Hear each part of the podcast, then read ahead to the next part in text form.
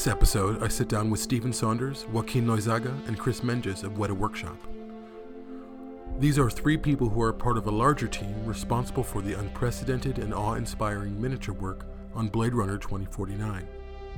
As a child, while first engaging in the magic of movies, I remember watching behind the scenes documentaries on films like Star Wars and The Dark Crystal, and being blown away at the world I had seen and experienced on film, and then realizing it was the master work of incredible craftsmen and women. Being able to speak with Stephen, Chris, and Joaquin was in many ways a dream come true, a bucket list endeavor. Please join me in this exclusive discussion. How did this how did this project get to you guys?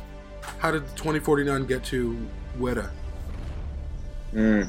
Uh, we wouldn't be able to tell exactly where it all started because it was it's been what, in pre-production for so long. Yeah, yeah Joaquin and I got on board with the quoting process fairly early on, um, and we just tried to infuse that process with a massive amount of enthusiasm, of course. So you almost get a sense of how desperately we wanted to do this mm-hmm. particular project.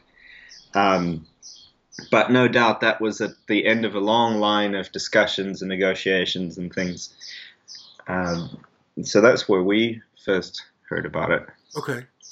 Is and I know this is a little bit of a cliched question, but I really think with Blade Runner, it's a very special question in terms of your relationship with the original film. What what is that like? And uh, as you approached the beginning stages of uh, talking about being on the project, what, what what did you bring to it in terms of your your love for the film, or are you were you familiar with it, the original?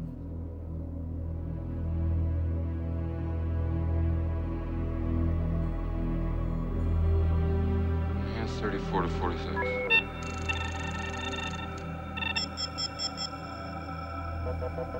So, so in our team, we we were in a position to often work with really young people, certainly people that have never had the opportunity to work on miniature visual effects. Uh, so the first place we always go on, regardless of the project, is we show that footage from the original Blade Runner because that set the standard for mm-hmm. uh, enduring, perfect, stunning, believable world building through miniatures. So for us to have had the opportunity to look at making miniatures for a sequel, it was, it's quite a high bar mm-hmm. to aim for. So for me, that was that was it with the original film is just this this incredible standard to try and um, aspire to. Mm-hmm. Yeah, absolutely a daunting project, but nothing you could ever, um, you know, fear your way out of. Like we went, we went headstrong into the project because, I mean, we were all fans of the original, of course, and um, trying to do it homage. It's basically the same kinds of things that, that Denis was saying. It's like, do we actually want to? It's like, of course you do. Mm-hmm. But how do you responsibly translate that to uh, today's filmmaking? Mm-hmm. Mm-hmm. Uh, which leads into uh, probably my next question, uh, and maybe we can turn. And I know I'm not. I mean, I everyone's not technically minded, but how do how does miniature work today differ from miniature work in 1982? So miniature work today, and um, I guess film technicians, uh, we have more tools in our toolbox. I'd like to say um, we have things like previs, previs um, that allows us to show the directors, um, show everybody what we're going to build using the same 3D models that we are um, using to generate our miniatures because uh, we've got things like laser cutters, um, and uh, the the studio lights themselves um, are better. Like we've got the ability to adjust the brightness of LEDs, for example, um, on the fly without actually touching the model. So that can be done during the hot set between passes. And we've got LEDs now. we could we could bring all of that new technology we've been cutting our teeth on for the last few years in build methodologies. Uh, to this incredibly experienced miniature photography team head, headed by Alex Funke. and um, of course, having him for us was a huge advantage. Yeah, he is, he is the he's godfather. the he's the smoking gun in the scenario that he has this Oscar-winning eye for shooting models. Um, so that for us was the really big, the really big advantage. hmm And w- so when you guys are making these, you know, when you're constructing these things, in- as- instead of like back in the day, they're using an exacto knife and they're cutting or whatever that they're doing. Now you're having a computer or a, a, a computerized machine do the cutting, and then you're just doing the assembling. It's not just assembling. It's not a model kit, obviously. Um, so that kind of takes out a large portion of uh, of time. I would imagine it really makes things move a little bit faster. Correct? Yeah, so so we've got the previs from the client, their initial previs, from which we could pretty much generate matching 3D models. Mm-hmm. Those 3D models we then can break down into elements that could be laser cut, 3D printed, sculpted almost to some extent, or scratch built out of found objects, much like the original. Mm-hmm. But because of the laser cutting technology and the 3D modeling technology, we can get to the point where there's a building standing in front of you quicker. And we can then really focus on the details, the paint job, the little railings, washing lines, um, little rooms inside the windows. That, by the way, was a big thing for Alex and for me as well. Mm-hmm. In the original, as beautiful as those cities are, you don't see into any of the rooms in the miniatures. Mm-hmm. So that for us is a big goal that you can have that slight little bit of parallax as the camera fly, flies past buildings to get a sense that there's depth inside inside those rooms. But basically, the laser cutting allows us to, like Steven said, assemble the building quickly so it's standing there um, relatively. But then, of course, the exacto knives and the tiny saws and um, tweezers start coming out, so you can add those um, like three to five layers, like you were saying, Joaquin, Mm. of actual story on top of there. Story Like, and character to each building, yeah. um, because basically what we're doing is we're pretending we're hundreds of thousands of different architects. Mhm. Oh, you just you kind of get stuck rabbit holing into a little story that might not, um, you know, make it to the screen, but it helps bring that full city to life. Um, like when you look at a a city at nighttime, like uh, long exposure photography or anything like that, you'll notice no two light sources have the same same color temperature Mhm. throughout the entire city. So things like that. Um, so like the, the rooms on the inside of the buildings, nobody buys the same color light bulb, right? Mhm. Um, there's so many out there, and as they age, they actually change. They change color eventually. So everybody's got different colored wallpaper, different colored everything. But you know, in layman's terms, you look at it, it's like, oh yeah, that's a white light, even though it might be more yellow or more blue. Um, so the the way we were doing the rooms was with colored paper on the inside um, that we'd print out and then have offset about uh, what was it, about 30 mil of play inside of the rooms. Mm, yeah, so so each through each window you look inside and you get a sense of four walls, a ceiling, um, with a light in it in a, in a lot of cases, but they are, of course, they are just an illusion.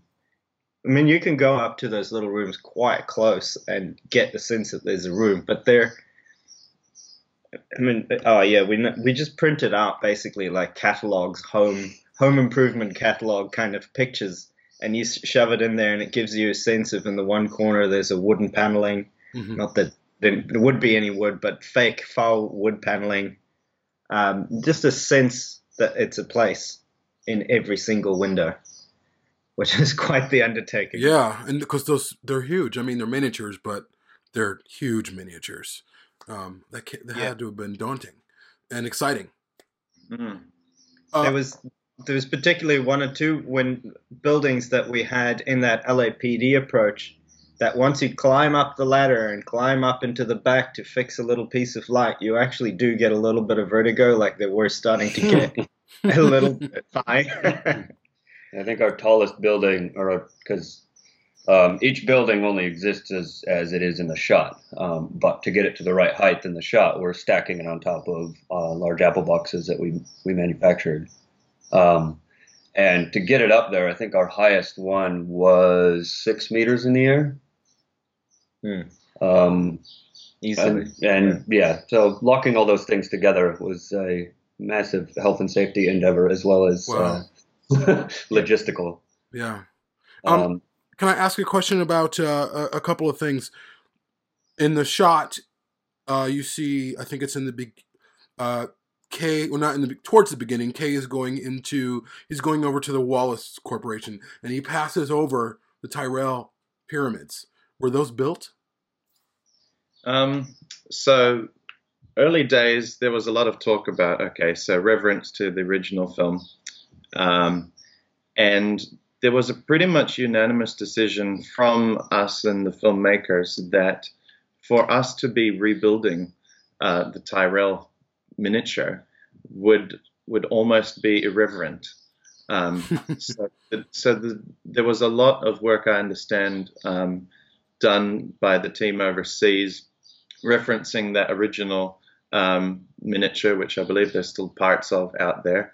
Um, and in that shot where where you're seeing the Tyrell building with the lights off, that was done um, in the computer. We didn't build it. Um, that was, you know, in kind of a way, you, you sort of you acknowledge its presence, but then you leave it there, Mm-hmm, mm-hmm. which is uh, It's an artifact from the original. yeah, it, Yeah. I think a really sensitive way of treating that topic. Um, and then as the shot progresses and the spinner flies through the Wallace Towers, that's our miniature.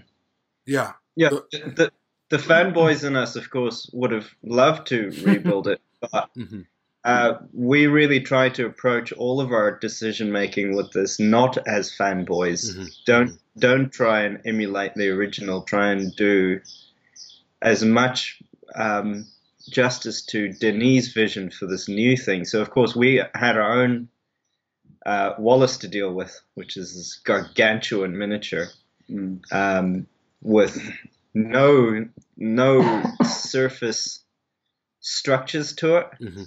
So it's this massive monolithic thing that you can imagine getting it to look like there's tiny little details in a thing that's almost perfectly smooth. Um, was a Mm. challenge in of its own. You almost wished you could put little elevators and little beautiful etched bits of detail on it, but it had to all come from very careful, tidy texture and paintwork. It was actually a very good um, design juxtaposition between the Tyrell building, which, you know, obviously the original film, you get very close to it, you see all of those tiny, tiny details that make it look really quite amazing. But then with the Wallace buildings, they're polished granite and concrete, I believe. It's mainly concrete. Polished Pol- concrete. polished concrete. Um, and so the miniature we built, although it was huge, um, barely fit in our studio um, Wow. where we were manufacturing the model. Um, and so, as big as we could go, it still meant that um, if you were texturing polished concrete as a piece of model making, there's not a tool really small enough to do that at 300th scale. Like like the, the the point of a pin would still be what like a meter wide in that in in that real world. So so we can't physically um, model make polished concrete texture onto there. So it's mainly done as a paint effect, um, and it's a as a true visual effects miniature. Um, when you're painting it, and you painting the model right in front of your face, you think, "Wow, this looks good." But the moment you put it on a camera, it, it changes completely. Um, so on the set, um, under light, there's a lot of work that happens again where you go in with your paint brushes and um, like paint pens and sort of trick trick the camera to reading it as the way it should appear. Um, but then when the lights are off and everyone's gone home and you see the paint job you've just done, it looks really quite bizarre. yeah, Yeah. it was almost a bit garish. What I did is Mm. Joaquin and the team at the shop, because we were already shooting at this time when they were still building the Wallace. They did a beautiful job on this paint job, and it looked like a piece of a piece of art, an installation art. Uh, but then when we put the camera on it and we we did the passes, it it was a little too soft. Like you still couldn't really pick out enough detail. So I went with my team of on-set painters, um, and Chris was involved in just tidying up some details, and drew in shade with pencils Wow. and eyeliners and marker pens and whatever we could find. The idea being that this structure is so large, presumably built by some mechanical process or built by Wallace's army of replicants because it's so high up. Um, but built over a time that by the time you get to the next story up, the previous story underneath it has already started aging from the acid rain and the snow and the, the extreme weather.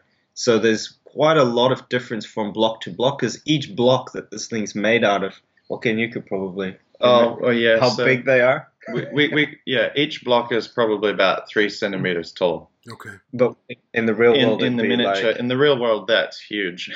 Yeah. we like it's it's almost the size of a warehouse tipped up on its side. And that that scale challenge at that that size really came into effect when we started adding fiber optics to it, Mhm. Or Mm. uh, little building toppers. Like there's a bit of noise happening at the very top of the Wallace buildings, um, and it looks like Mm. a tiny city lives on top of these buildings. Mhm. Um, and we added fiber optics to those. And I'm trying to remember um, what lighting guys were using, but we used the smallest fiber optics we could find, Mm. which were um, smaller than a millimeter. Um, I think they were the like. S- I think they were a half a mil we were using. I have to double check on Oh, that. it's the sort of thing that if you But- dropped it in the dark on the shoot stage, you wouldn't find it again. No, it's Oh quite wow. wow. Um, but the way that those buildings were lit um, was incredibly dark because you're towering above the building. So the only kind of light you're getting is raking light pollution.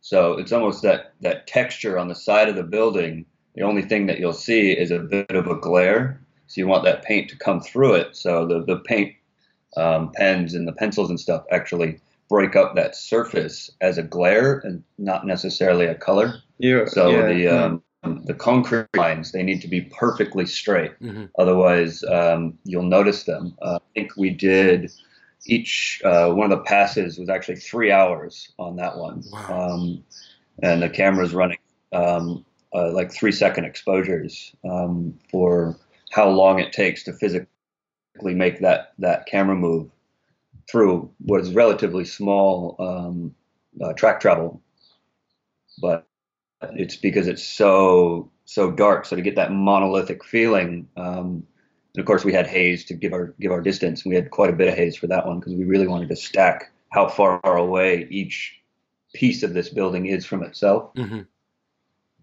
Yeah, I mean the effect itself. I, I you you used the term monolith, and someone else did um, a couple days ago with me, and it reminds me of the monolith from 2001. There's just something godlike and ominous about it. It's it's an amazing effect. Um, which leads me to my question: Did you guys experience challenges doing this, and what were they?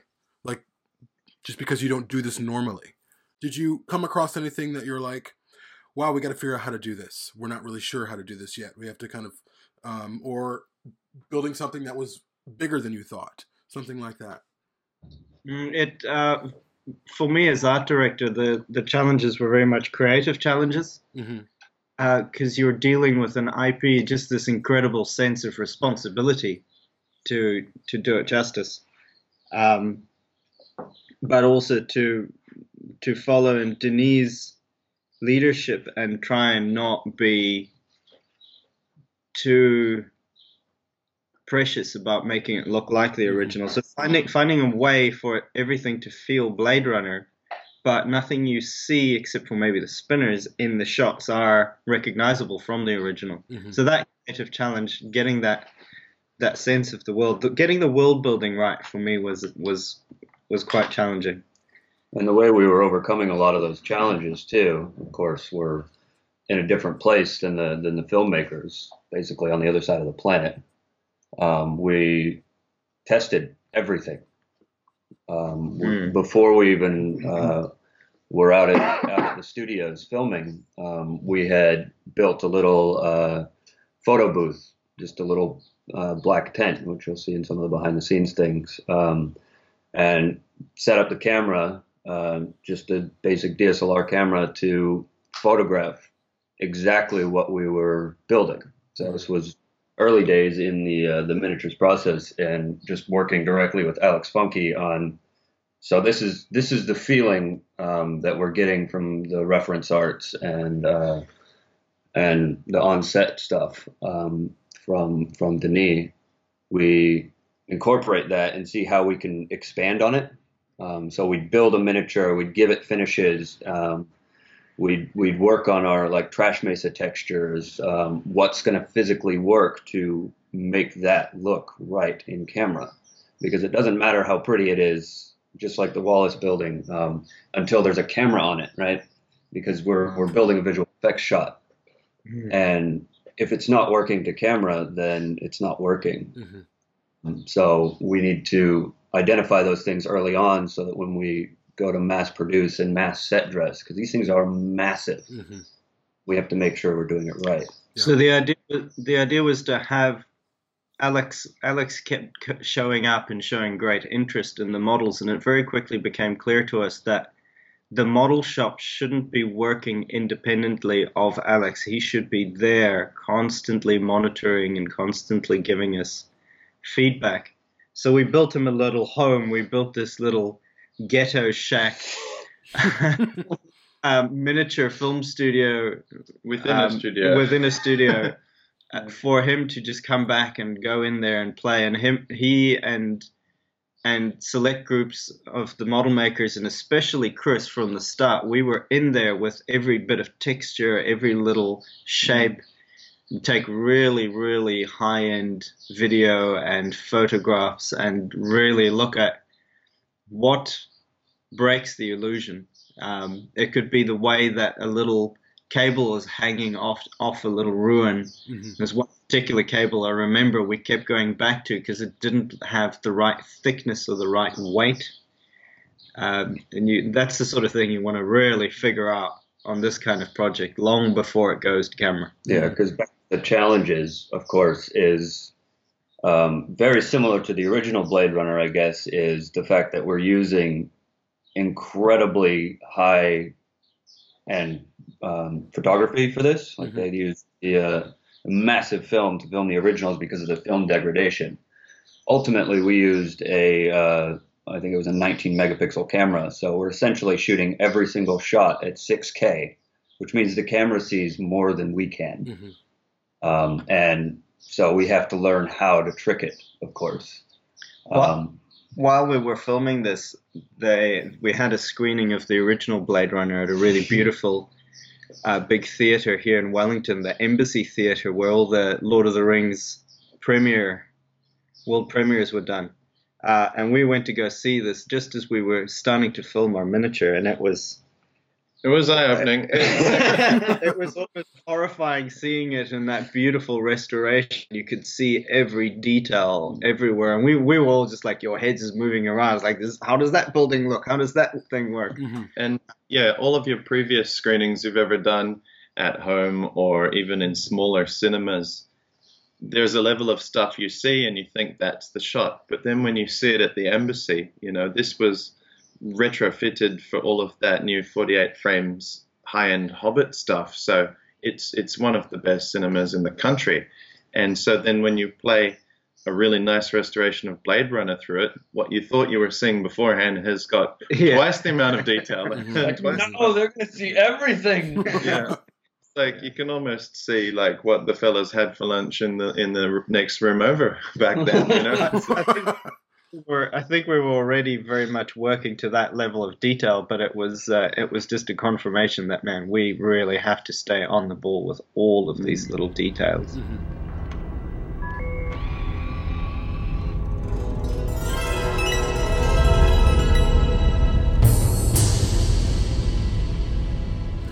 So everyone knows that Roger Deakins is the DP. How does that relationship, him lighting the film, how does that how does how does his relationship work with what you're doing? Obviously, you guys are like you said, you're kind of across the world doing what you're doing. Um, is it just a series of notes, or does he ever did he ever show up, or did Denis ever show up, and how how how does that relationship work? Um, well, I just the other day sort of pointed out the fact that the sun never set on Blade Runner because when we were shooting here, they were sleeping overseas, and then you know, as as the dawn exchanged sides of the planet, they'd get up and, and take over, and we'd go to bed. And so, um, at those sort of dawn and dusk hours, there would be uh, A- conference calls, a quick and- interaction, yeah. yeah, and, Inevitably, there'd be someone very sleepy or very tired on the other end. depending on who it is at the time, yeah. Um, there, there was a very close relationship between Alex Funke, our DOP, and him through visual effects miniatures, trying to get the mood that um, that Deakins was hoping for.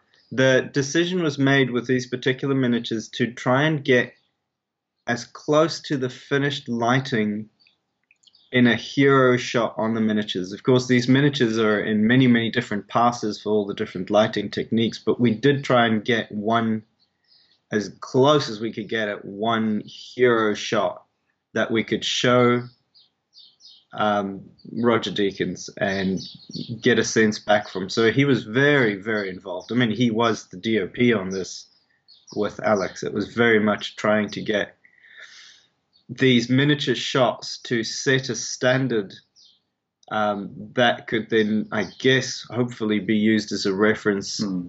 Across all the other later visual effects shots that were done um, without miniatures. that was something that um, John Nelson, who's the um, visual effects supervisor, sort of said really early days. Like it, it would be really nice to get that um, that level of um, shot that it's it's pretty much done. There's not not too much more that needs to happen um, in post, really. I mean, they and then so uh, multiple passes.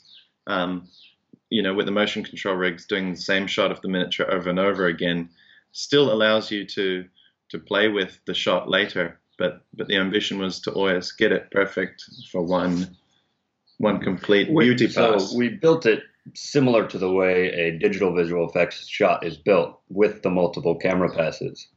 Um, might get a little technical, but the uh, the idea is that the camera rolls through the city the exact same way every time, um, which means the uh, but every time we're changing the lighting. So it's a hot set, nothing can move because the building and the camera have to have the same relationship Mm-hmm. for every frame of every layer of the, every shot. And some of those, like I was saying, are like three-hour passes or um, or more. Some of them are relatively quick, where we just have the uh, the grid lights on, so it's just kind of the uh, what we see while we're building versus what's lit and and haze. That way, the um, the visual the people who receive our visual effects can play with those in layers. So you want more fog, you can turn that up. You want less fog, you can turn that down. You want the um, the the blinking lights, which we were referring to as "don't hit me's," um, because you know flying cars don't hit the building. Um, if you want those to blink out of sync, you can do that because they're on a separate layer or a separate visual effects pass. But the uh, the challenge there is using the motion control rig to talk to the camera. Um, the camera's each frame has to travel the same distance. So if you're doing a three second exposure, the camera has to travel the exact same distance during that three seconds Mm-hmm. as it does for a fiftieth of a second exposure. Wow. So it's physically like there's there is a, a massive amount of um, maths involved and and getting uh, getting that stuff right camera department wise. And it was absolutely stunning seeing their work. hmm True artists. Oh yeah. Uh, do you guys have a a particular? It's hard to say set piece because they're everything is all over. But I, I I know that one shot. Well, it's not just one shot, but the the spinner's going into the junkyard essentially, and it's going over to the um the orphanage or whatever that place is. Um, and when I first saw the trailer for this, you know, I, your eyes aren't telling you that you're watching a miniature. All that stuff, the the spinners flying through are just big, uh, sh- uh, empty shells of buildings and whatever they used to be. Um, and it's it's amazing. It's even still knowing what I know of it. I can watch it and I still don't really believe that it's a miniature, even though it is. Um, the level of detail in that shot, the level, the junkyard, the, the garbage. I mean, it's what what's the the um the build time on something like that? I think you've got this, Steve. Oh yeah, the the texture at the, at that scale, I believe it was more or less thirty foot scale. To get the specular finishes and detail to tell your eye you're looking at a mangled pile of human waste, metal bits of ship. It's it's it alludes to being a shipyard. Mm-hmm. Uh, we looked at reference of Uh, Chittagong in Bangladesh, the shipwrecking yards Yeah, that- big references. that was a big client reference, but that that little ghetto tent we had with Alex, we we kept going back in there and doing mixes of of um, We had mulch and uh, colored wood chips. colored wood chips, bits of cut up plastic, um, cinnamon was a big thing. cinnamon. Yeah, we, we bought the local store out of cinnamon at least. So it was it was a massive undertaking to actually work out what that texture is, and really we were reliant on on Alex's incredible eye to figure out how to do that. Um, the bigger structures were were a little bit easier to do because they they were sections of nondescript ships, whether they're seafaring ships or um, interstellar ships um, we didn't really get into that too much. They're most they're mostly ambiguous. yeah they're they're mostly big tanker ships that have been scavenged. Uh, so for the shots you see in that place, that trash mesa, we did shoot a lot of miniatures. Um, we also will get to this a little bit more. Chris can talk about the photogram process, but we did a lot of models that we photogrammed to create digital assets from.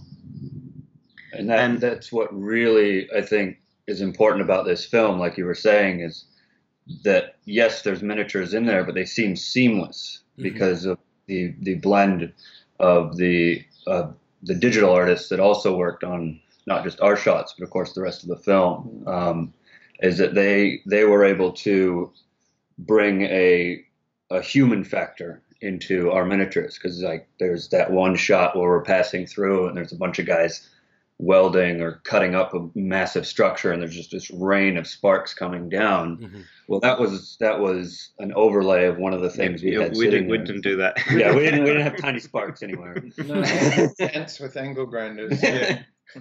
Um, so yeah, that that blend, I think, and of course in in the original Blade Runner, it was you know a blend of matte paintings, um, of even negative matte paintings on on stock, right, um, as well as of course your your live action scene that happens where that's fully extended, um, and so I think that that blend that everyone's um, uh, saying that's so successful in this film um, is really, I guess, brought to the forefront um, of where we're where we're at today with our technology. Mm. We we sort of lost track of our our shots as our babies after they went on, and um, there are definitely a lot of things done to enhance those miniature shots. There were definitely some more structures added in in places here and there. So it would be unfair of us to claim them as purely miniature. But the miniature always was always intended to be a a mood board, a study for what the what the potential for these shots are. Yeah. But certainly all those ground textures and things you see are definitely ours. I think it was it's it's really suited its purpose in that this particular location doesn't exist on our planet Mhm. or yet. So you can't go out to these places and film it. So you build it out of references from the real world. So there was a lot of aerial photography, um, of flood alluvial plains that were layered into those shots. Um, there's um, you know the miniature under real lighting that sits in there as well, and then the fantastic digital work added to that later. So I guess what I'm getting at is even though it's a make-believe place, it's as real as you can get.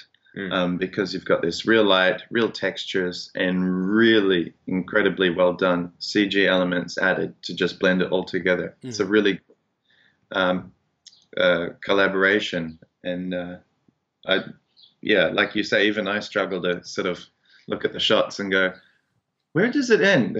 like, where where does that bit? I don't know how they joined that, and it's it's really great. It's a pleasure. And there's one shot. There was a video released before the film came out, um, and it was pretty quick, but it it was a really quick glimpse into the miniatures, and it was kind of a raw shot of the that shot of the spinner going through the trash yard or whatever the shipyard, um, and it was without effects, and it starts off where you're only seeing it, and then I think the camera pulls out a little bit, and then you're seeing, oh hey, there's people around there, and even that shot without any additional computer accenting is amazing. I mean, I, I, I don't I don't think really people understand the work that has gone into something like that. I mean, I again, I'm just kind of fanboying a little bit. It was it's an amazing. It's an amazing shot. I, I I, I it's one of those things where I'm a big fan of Jim Henson's The Dark Crystal, and I remember watching that film as a kid and seeing Aughra.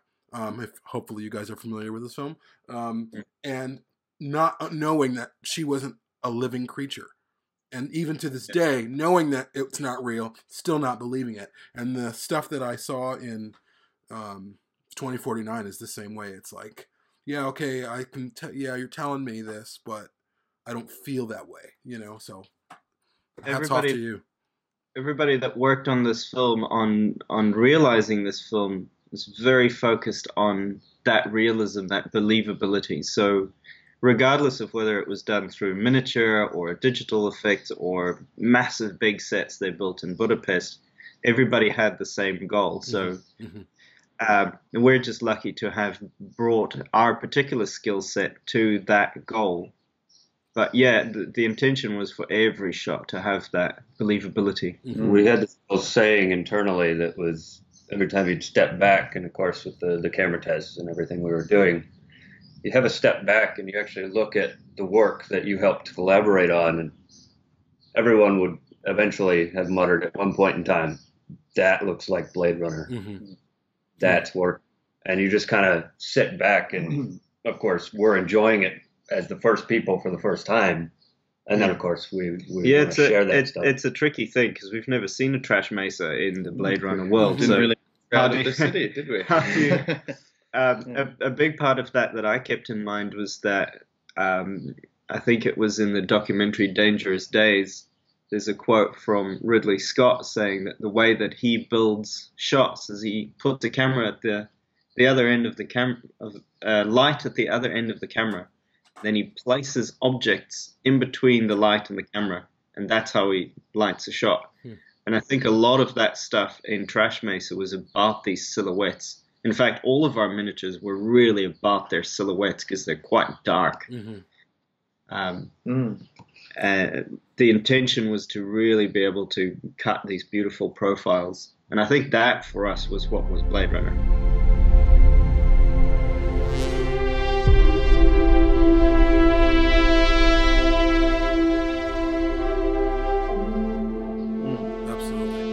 Is there a favorite between you and Chris and Joaquin? Is there a favorite? Uh, and maybe this isn't. Maybe you guys don't even view it this way.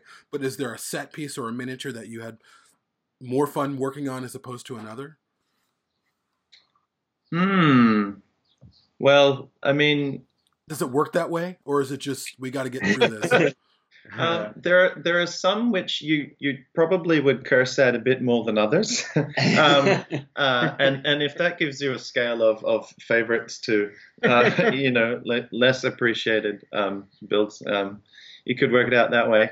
Um, but I think just because of how beautiful it looked in the final shot, hmm the, the I mean you've, you've got to say the heart and soul was the LAPD building. hmm No, um, it, it's it's that it's that iconic shot um, from the original poster um, with the the LAPD station from that. It's it's this film's version. You know, I mean, the looking down on it. You Yeah, can that- see all the little spillers, spinners landing on it. Yeah, that, and- that was probably Yeah, and the so one. for me, from you know being the from a model maker's perspective, I think that was a really good example of all of the skills spread across um, Trash Mesa and the Wallace Building and the rest of the city amalgamated into one model because it had a steel frame, so there was welding going on there. Um, yes, there was laser cutting and 3D modeling and um, 3D printing,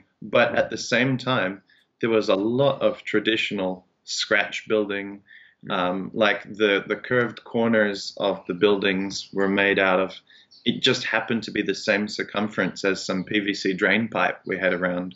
So um, that was, you know, cut up by hand, installed by hand, textured by hand. It was all all processes that you you could ever want to play around with were used on that building. Yeah, fully textured by hand, and then installing all the fiber optics again um, with the lighting department. Mm. uh, figuring out how we were going to do all that. And once we got it there, um, we took a lot of images of it in process Mm. uh, to make sure that we were getting it right. Because of course, that's that is the shot, right? Yeah, that was that was the big one, and so I think we, I mean, you guys might have some favorites, but um, from that was the one for me. Um, Trash Mesa is very much built to camera, and you kind of don't have a one particular model in there that you kind of go. I remember that one as a little identified piece because I've got a- it comes on. Yeah. Um, but um, for for LAPD, that fly through of the city, yeah, I think that was the one for me. Those, those were the last shots we did, so maybe by that point we had a little bit of sentimentality that it was close to the end of our our stretch on it. But yeah, I think that the LA stuff is is really probably everybody's favorite. Yeah, LA was good. Um, of course, the uh, the visual storytelling in there is that everyone lives in these these high rises, or everyone used to live in these high rises, and now they're large empty shells and only a couple of rooms lit. Um, but with Trash Mesa, we were able to just kind of go nuts with it because we actually had a ground to dress as well, um, or it was the uh, the mulch that we were using, or any of that ground dressing. Um, we were able to put little trails in, little things that are hanging down. Um, there was one point where Alex and I were talking about like, okay, so if they're they're stripping these monoliths, monolithic ships down, you would think about how a scrapper would organize their scrap, and so we made tiny little coils of wire, like somebody had pulled all of the uh, copper wire out of somewhere and stacked it up next to a bunch of little barrels and tires and we made a bunch of these little model uh, barrels and, and stacks of uh, just bagged garbage and stuff, and those are all throughout Trash Mesa. there was a lot of math to just um, s- say you've got um, some scrapper up on one of those pieces, cutting a plate of steel out of it. Um, the size of that steel means it can only be a certain distance from that monolith on the ground um, until it's cut down, and the smaller pieces would be dragged further away. And so Yeah. there's all of these sort of micro rules you There, have to have. there were there was actually a lot of organization and a lot of lived in in Trash Mesa that you couldn't possibly process in just the shot, but it all it all builds on the believability of it. Yeah, so it's like worn in trails of where people are taking taking vehicles or just taking the value stuff to say the orphanage for the kids to further break down um, into precious metals or whatever. Um, and and we even put little like uh, like tarp houses and and things in there. Mm. Um, I think Stephen decided there needed to be a little hobbit hole somewhere. It's trash. It's a trash hobbit hole built into an old drain pipe that was exposed with a little With a poison little poison pool outside. yeah, little rusty pool coming out. Uh, the the the thing that motivated that is there was a particular place in the shot that just needed a a little dark strip. So I just made the dark strip this sort of nasty trash hobbit hole.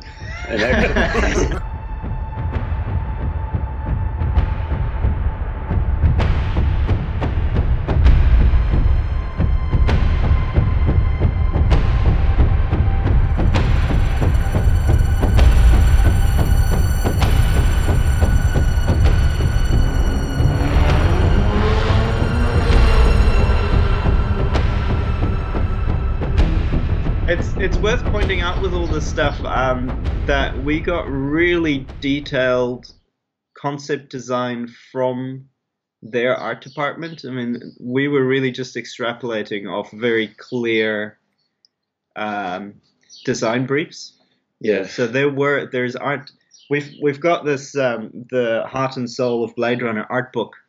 Uh, that yeah, it's stunning. There's some stunning artwork in there. So really, um, we might sound like we're claiming responsibility for how well conceived these were, but we were really working to a brief, but then really just trying to infuse that with our own particular miniature model visual effects Yeah. details. Um, I mean, uh, Denis and Dennis Gassner and John Nelson, you know, when when we came to this um, project, they had already had their world um, thought about for so long, and we we had key art to work off. Um, it was they it was clear from the outset they knew exactly what they wanted and how this world was gonna gonna look, and we were just able to play in that Yeah, space so- given to us. to facilitate all that, like that, in the referencing the art book again, um, the opening page of introducing Trash Mesa in that art book Mhm. Was one of the first uh, images that we got of what they want, right? What they want this part of the world to be. Mhm. Um, and when Alex and I were in that tent, we um, absolutely worked to that artwork Mm. with how much haze we wanted in there, where the light direction is coming from, the ambience, the um, the reflective surfaces, because you know, of course, it's always wet and grungy. So that artwork, we uh, we physically took images, and um, I photoshopped them on top of the artwork, and then put a little white border around the individual images, because of course we're only shooting little elements because um, we're working on top of, or we're, we're making those miniatures in that shot. So it's holding it's holding the of a shot. things. Yeah. So did little fractions of it. So holding things at the right angle uh, for the that artwork. Um, we photoshopped, of course, in three different images. Like, okay, well, here's the first idea for ground texture. Here's what a further distance model looks like in uh, the smoke. And here's what wires look like. And here's a paint finish with that slight reflection on it. And I remember when that went off to the client, they're like, "Why are there white squares in the picture? What are you showing me?" like, no, no, no, no, no. yeah, so the so the idea was that we took bits of photography of our miniatures and drop them back over the concept designs to see if they work If to get that matching it, effect. yeah. yeah, yeah. Uh, and it worked really well. So so the the end result was that you couldn't really tell where the concept design ended and where the miniature started. So uh, Go that from was, there. Yeah, that Yeah. was really important. One of my favorite things about the concept design is that there's these great big cables coming off of all of these structures that you know be holding it up um, or keeping it from from rocking or physically just being a little pulley system to be able to take. I always thought they were extension cords running up to all the power tools at the top. Oh yeah. Well, what I was looking for was to actually stake down the models because they were uh, quite large things, and for, for all those motion control passes, nothing can move at all. So we actually took the wires and like little bamboo skewers and stabbed them into the ground surface, and it actually held the models in place. So it's physically doing what it would do in the world Oh wow. um, age them down a bit. But it's worth noting too that for Trash Mesa, it was quite a playground because you're just making dirty, sharp, just a place you don't want to wander through. Mhm. Um, and at Avalon Studios, which is where we were filming, they uh, they were renovating one of the old.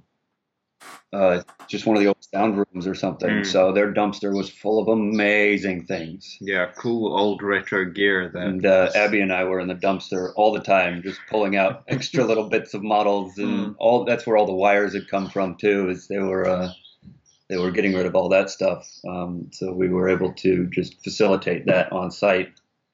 Yeah, miniature and real world dumpster diving. Yeah, we're we're we're those guys at Weta Workshop. We're the dumpster divers, the guys that you always find back in the ship looking for. Because what other people throw out as trash is beautiful little details for us to infuse Mm. the miniatures with. Yeah, packaging's great. Um, you Vacuum know, cleaner parts. dollar shop Yeah. toys. You know, uh, There's a broken There's Tupperware. polystyrene formers you get around when you buy a microwave or a Mhm. fridge. Those things are great. Mm. Uh, you can see in the art book some of our building toppers are made of like flashlights and things. yeah. I think a lemon squeezer in there somewhere as an ode to Thunderbirds. So There's one question I have in terms of uh, when Kay and um, his girl are going back, are going to, they are going to Vegas.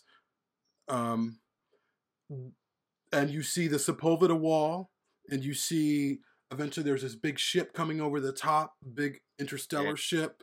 Um, and then you're seeing it's the grandest view you've seen of the area, and I'm wondering what of that was you? Were in Uh, part your guys? So, so for that,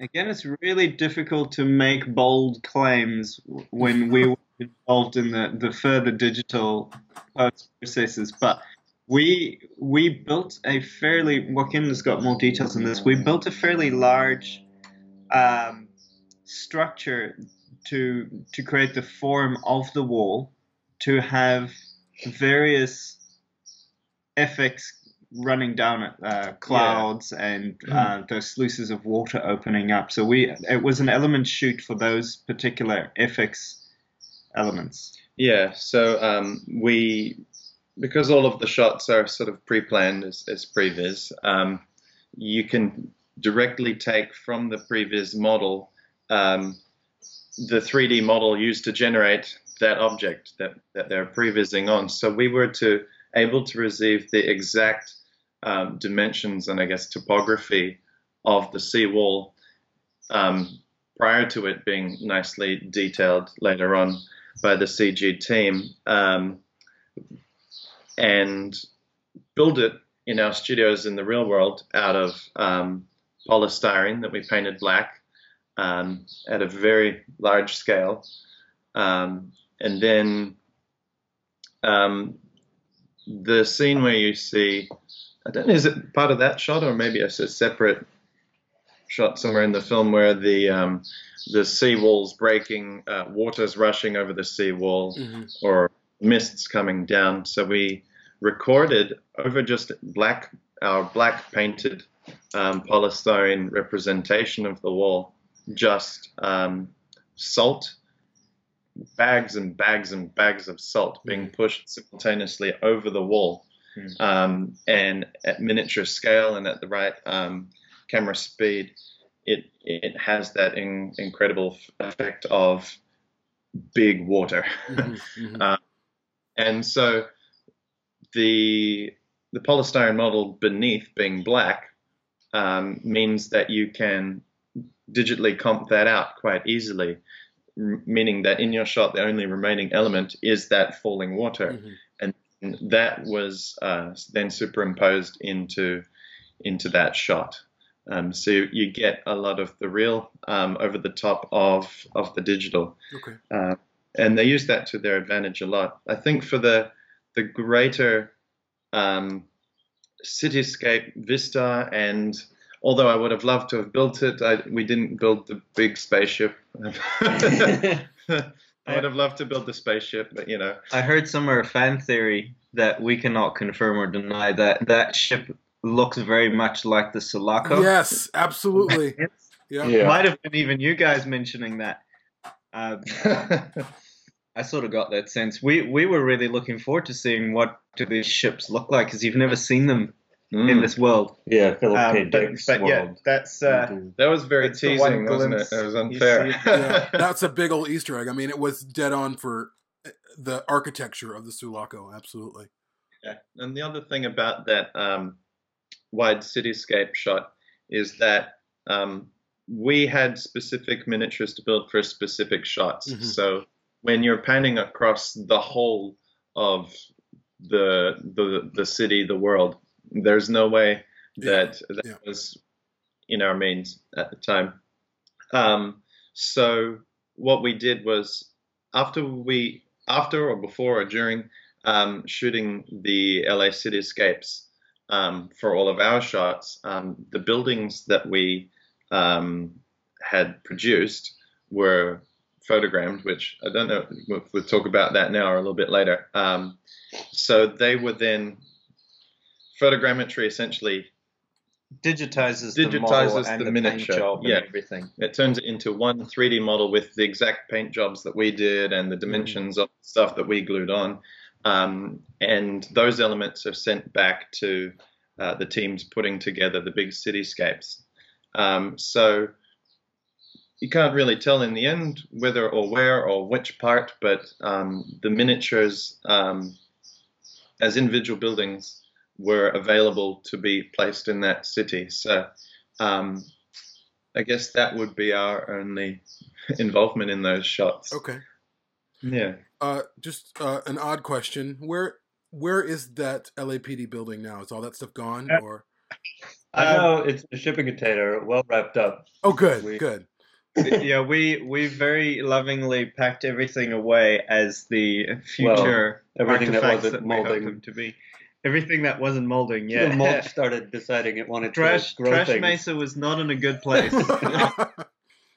After weeks and weeks of wetting it and reshooting it and Mm. leaving it under those hot lights, it Mhm. started uh, growing a life of its own in some places. We Yeah, found a combination of uh, PVA glue thinned with water to seal everything down is a pretty standard process, but there was a particular um, type of dressing that we um, made or had made, which was out of uh, coconut husks and coffee grinds. Oh, yeah, those And ones. so as soon as a little bit of like mushed up like paper, and so as soon as that gets wet, you know, you think the pa- the glue is going to dry. You come back in the morning and everything will be set, ready to go.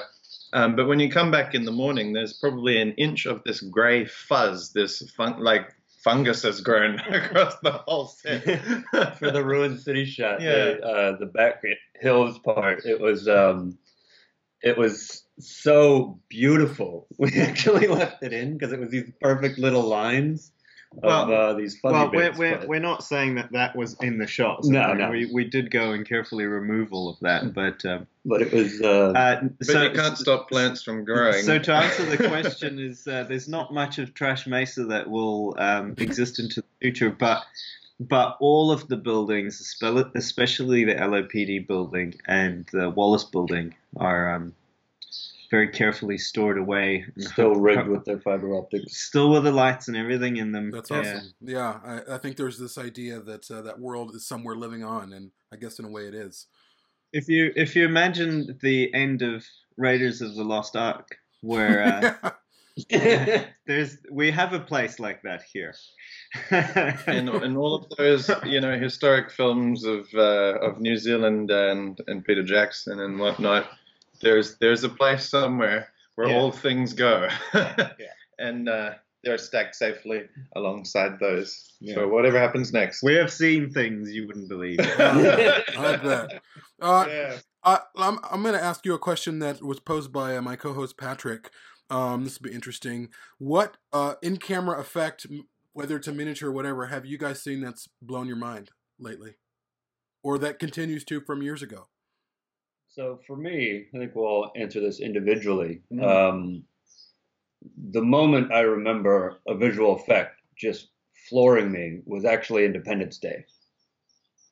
They actually blew up a house. It was like, oh, it's the White House, and now it's not there. You know, it's like they built a miniature and blew it up. That's a thing. That's a job.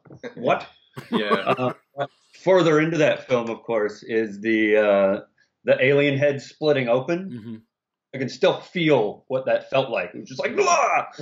no, not okay. um, but of course, further into the future, I'm very impressed by uh, uh, Christopher Nolan's work on, of course, Batman and um, the, uh, the Dunkirk stuff. It's Mhm. just like, oh, and it's Interstellar. and Interstellar, of course. Yeah. It's just like, oh yeah, we're just gonna hang planes from helicopters, and that's just a thing you can do. yeah. Wow. Min- miniature planes. Yeah. Yeah, miniature planes or the full size one. Yeah, the in, stunts. Uh, from Just- man. It's like woo, That was dancing. what? Okay. Um, yeah, I, I I agree for for that sort of stuff. Um, I you know I'm always asked you know what's my favorite visual effect or whatever because I think I'm arguably one of the nerdiest about this stuff. But um, I I always think about there's a shot in Dune um, where you see it's, it's the Atreides family, right? Um, stepping out of their Mhm. or walking up the stairs to their little, uh, well, it's, I guess it's huge spaceship to go out and about wherever they're going. Um, and that shot for me blows my mind, not because um, it's a particularly attractive shot in its final form, but it was the way they did it. Um, because how how it was done was they filmed it. I think it was all shot. That stuff was in Mexico, um, and they had a great big car park. And what they did is they built a real world sized piece of stairs and the little doorway for the actors to walk through. But then up on a great big scaffolding tower, uh, a, a great distance back, on top of that, they built a miniature of the spaceship with little people um, cut out, um, standing in miniature form there, with a hole in the middle of the miniature set, which lined up exactly with off in the distance the, actors the real doorway. on the real set, Wow. and shot it all in one camera wow. and looks seamless. It was it's incredible. Um, what an achievement! And because they filmed it outdoors, the lighting matches perfectly. It's just it, that stuff's mind blowing. It's one of those shots you see in the film and you go, oh, that's cool. But then you find out how they did it. Whoa, that's insane. Yeah. We will kill until no Harkonnen breathes Arrakeen air. uh, one of one of the miniature shots that I've always found particularly amazing that um, Joaquin actually pointed me to how they did this was is a similar thing. It's a it's a fairly unimposing shot in uh, Close Encounters of the Third Kind. Mhm. There's a big ship in the middle of the desert, Mhm. and I think you see people walking off Behind behind, it. it. Behind it, yeah. And that's the same thing. It's a it's a miniature model of a ship, not particularly large, that they just lined up in front of camera, and then they had people in the desert off in the distance walking, and it's a completely believable shot. The fact that you never even think about how they did it, you just accept it. I think they found It's a place remarkable. somewhere with a boat in the sand and they shot it. Yeah, you think oh, there must have been a boat in the sand somewhere. How lucky no, it's a miniature. It's a Um, miniature, a few meters from the camera, and then the actor's way off over there, and it just lined perfectly. But then I think it's fair to say that we are all here doing this in this particular funny little city because of the miniature work that was done on Lord of the Rings and Yes. King Kong. Yeah. Um, because of the work that Alex and Weta had done back then. I mean, that stuff is astounding. Yeah, Mhm. it's hard past Um, it. Hey, It's funny you say back then. It still feels like it was like a couple years ago. Yeah, yeah.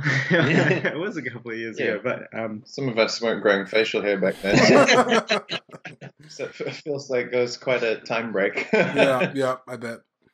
Um, and and one of my guilty little pleasures is actually a lot of the stuff, not necessarily miniature effects, in Baron Munchausen. Oh One- yeah, amazing film. Uh, the the stuff with, that they did, particularly with the death character, Mhm. with that reveal, and they shot it with light in front of a silk screen, and then behind the sh- silk screen, and the transition, everything just being in camera, is just uh, so clever, disgustingly clever. yeah. Uh, some of the stuff in the abyss as well. The Those Abyss submersibles and oh my god, the aliens. Um, Clearly, we could carry on waffling Yeah. about sort of nonsense. But I, I do want to I do want to add the uh, the dam scene, dam breaking scene in Dante's Peak.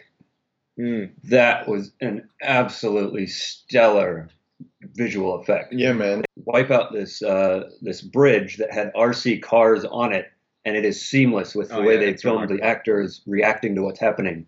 Um, and the dam itself was like a legitimate dam. Um, and the way they actually had it break, I've seen some of the behind the scenes uh, images of that, where they actually just turned on these massive pumps to uh, make sure you didn't lose the illusion of the weight of the water coming through Mhm. this dam as it broke. They had so many cameras on it. It's just beautiful. It's worth it's worth a watch on, on anywhere again. I'd like to add one more actually. Uh, there's um, there's a there's a shot in the original Tremors movie Mhm. Oh yeah. where the Skotak brothers were commissioned to do. Essentially, I think it's in a basement. They have this sort of like uh, gun storage basement, and uh, one of these worm things break through the wall, and they're shooting at it. It's a ludicrous scene, but uh, they shot a live set with the actors with no break in the wall, with no monster, and then they went and recreated that room in miniature, I think quarter scale, I can't remember exactly. Um, and all of the reverse stuff where you see the wall breaking, you see the thing coming out, you see them shooting slugs into this giant fat face of this monster is all done in miniature and it's cut perfectly in the scene. You can't tell Mm. that half of the scene is in a miniature and the other half is in a real place. It's just remarkably done. Yeah. Mm. Wow. I think everybody's got a special place in their heart for the Ray Harryhausen. Oh, Oh, absolutely. absolutely. You know, there's some some you don't even in comment to because of course it's your favorite. You know, Yeah. You're not gonna pick it. Um, Yeah. like there's even there's tiny tiny small things that you know you wouldn't even list as a practical effect. Um, All you know, in, Jurassic in, Park? in your in your memories um, for because all of these big films take over, but little stuff. Um, one of my favorite shots of all practical effect is from uh, Julie Taymor's Tempest film.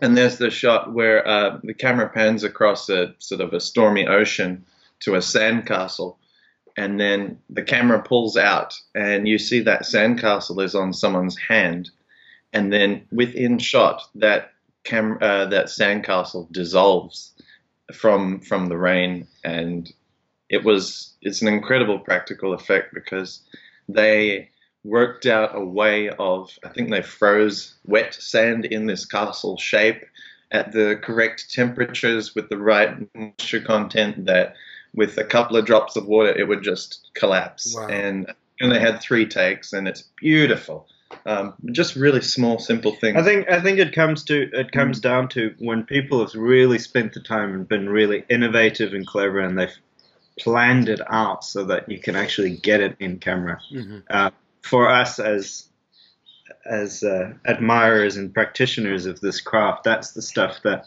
really stands out. Mm. Um, it's not necessarily how impressive it is as, as a shot. It's far as how impressive it is that they pulled it off yeah in camera to begin with. yeah yeah mm. Yeah. Um, I don't want to keep you guys much longer. I, I, I am interested in. Uh, ob- obviously, I'm sure you've seen the film, of course. What, Yep. what, what are your? Did it? What? How does it sit with you? How, how did you respond to it?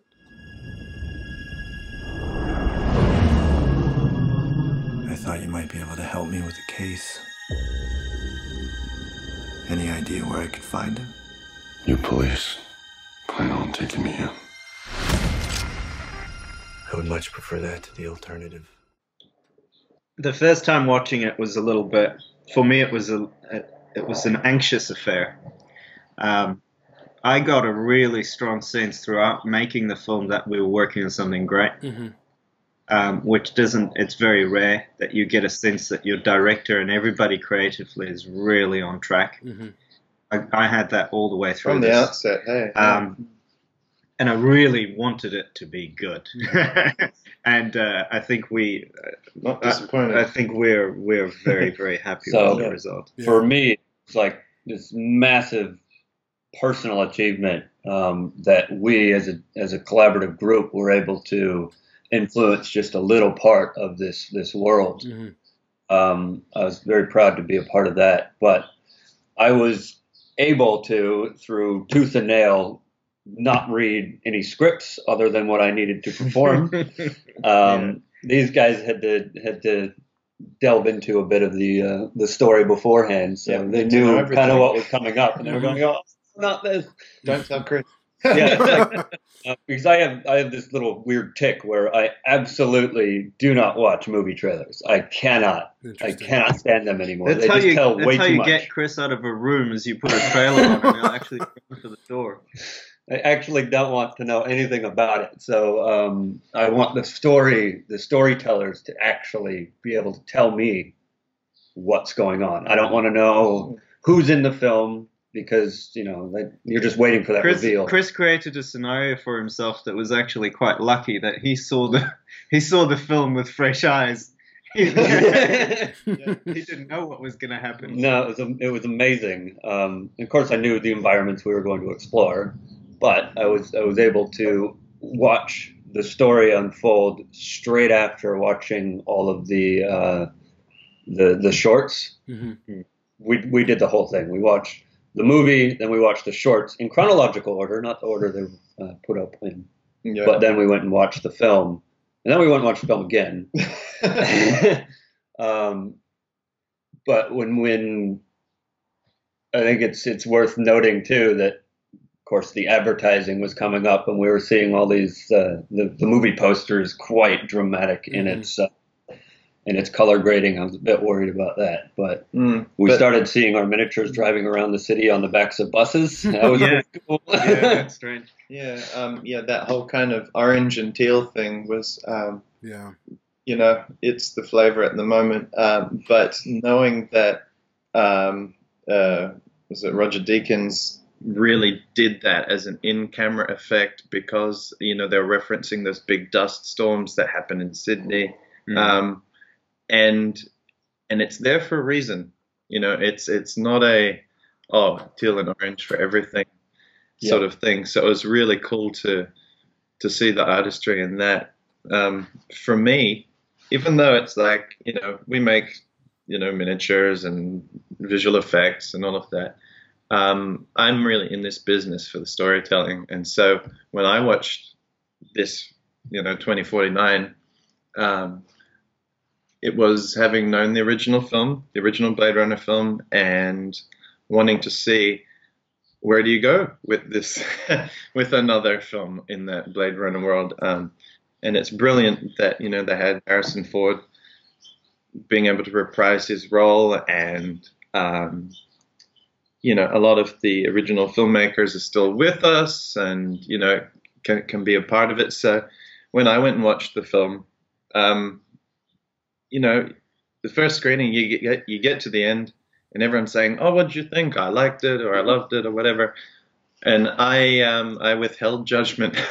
I came out of the cinema and I said, I don't know yet.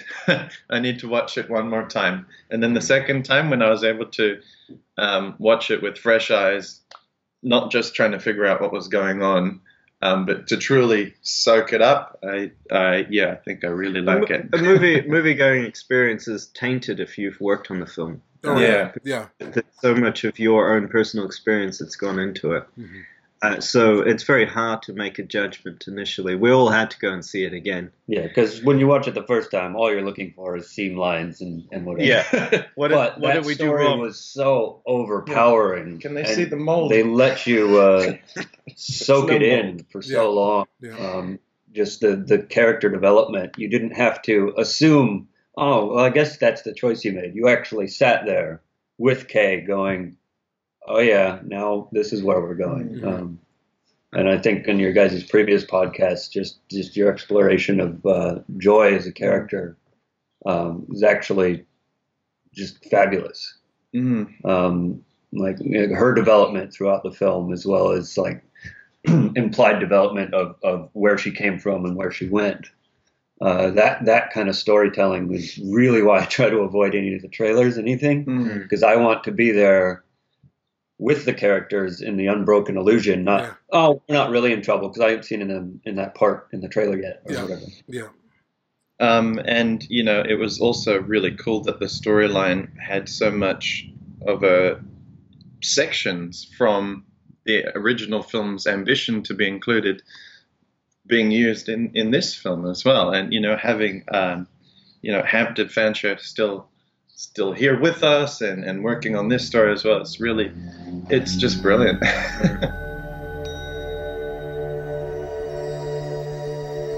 Do you like our owl? I was, was uh, unreasonably worried about Rachael because I knew that was coming. Mm. So, so through the whole film, I was worried about getting to this point, and we're Yeah. going to have this, uh, the CG character walk in on.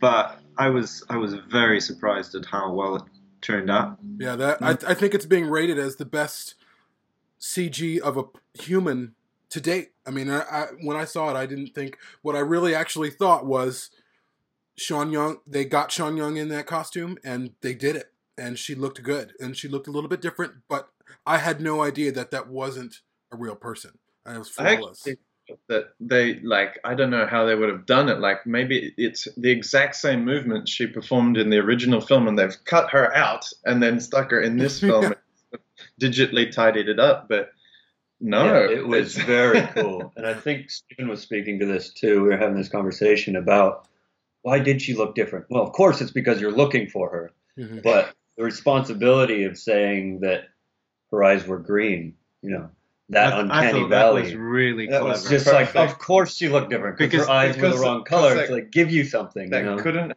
been her. yeah, know? so they, Yeah. they play on that weirdness that you're looking at and you're not really getting, you're not really 100% believing it, but that's sort of the point. Mm. It's why she's there. yeah. and that isn't that just the mark of um, brilliant storytellers and, and great direction. Mm. Mm. Absolutely. Well, I could talk to you guys all day. Um, I really could.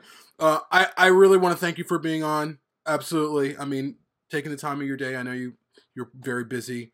Um, it's just been a- an amazing time, uh, and everyone is asking about when they're going to hear you guys talk. So, and the video video that you released or whoever released it, Weta, um, was awesome, and I've watched it probably four or five times by now. So, thank you so much. Uh, oh, thanks, Jamie. It's been nice talking.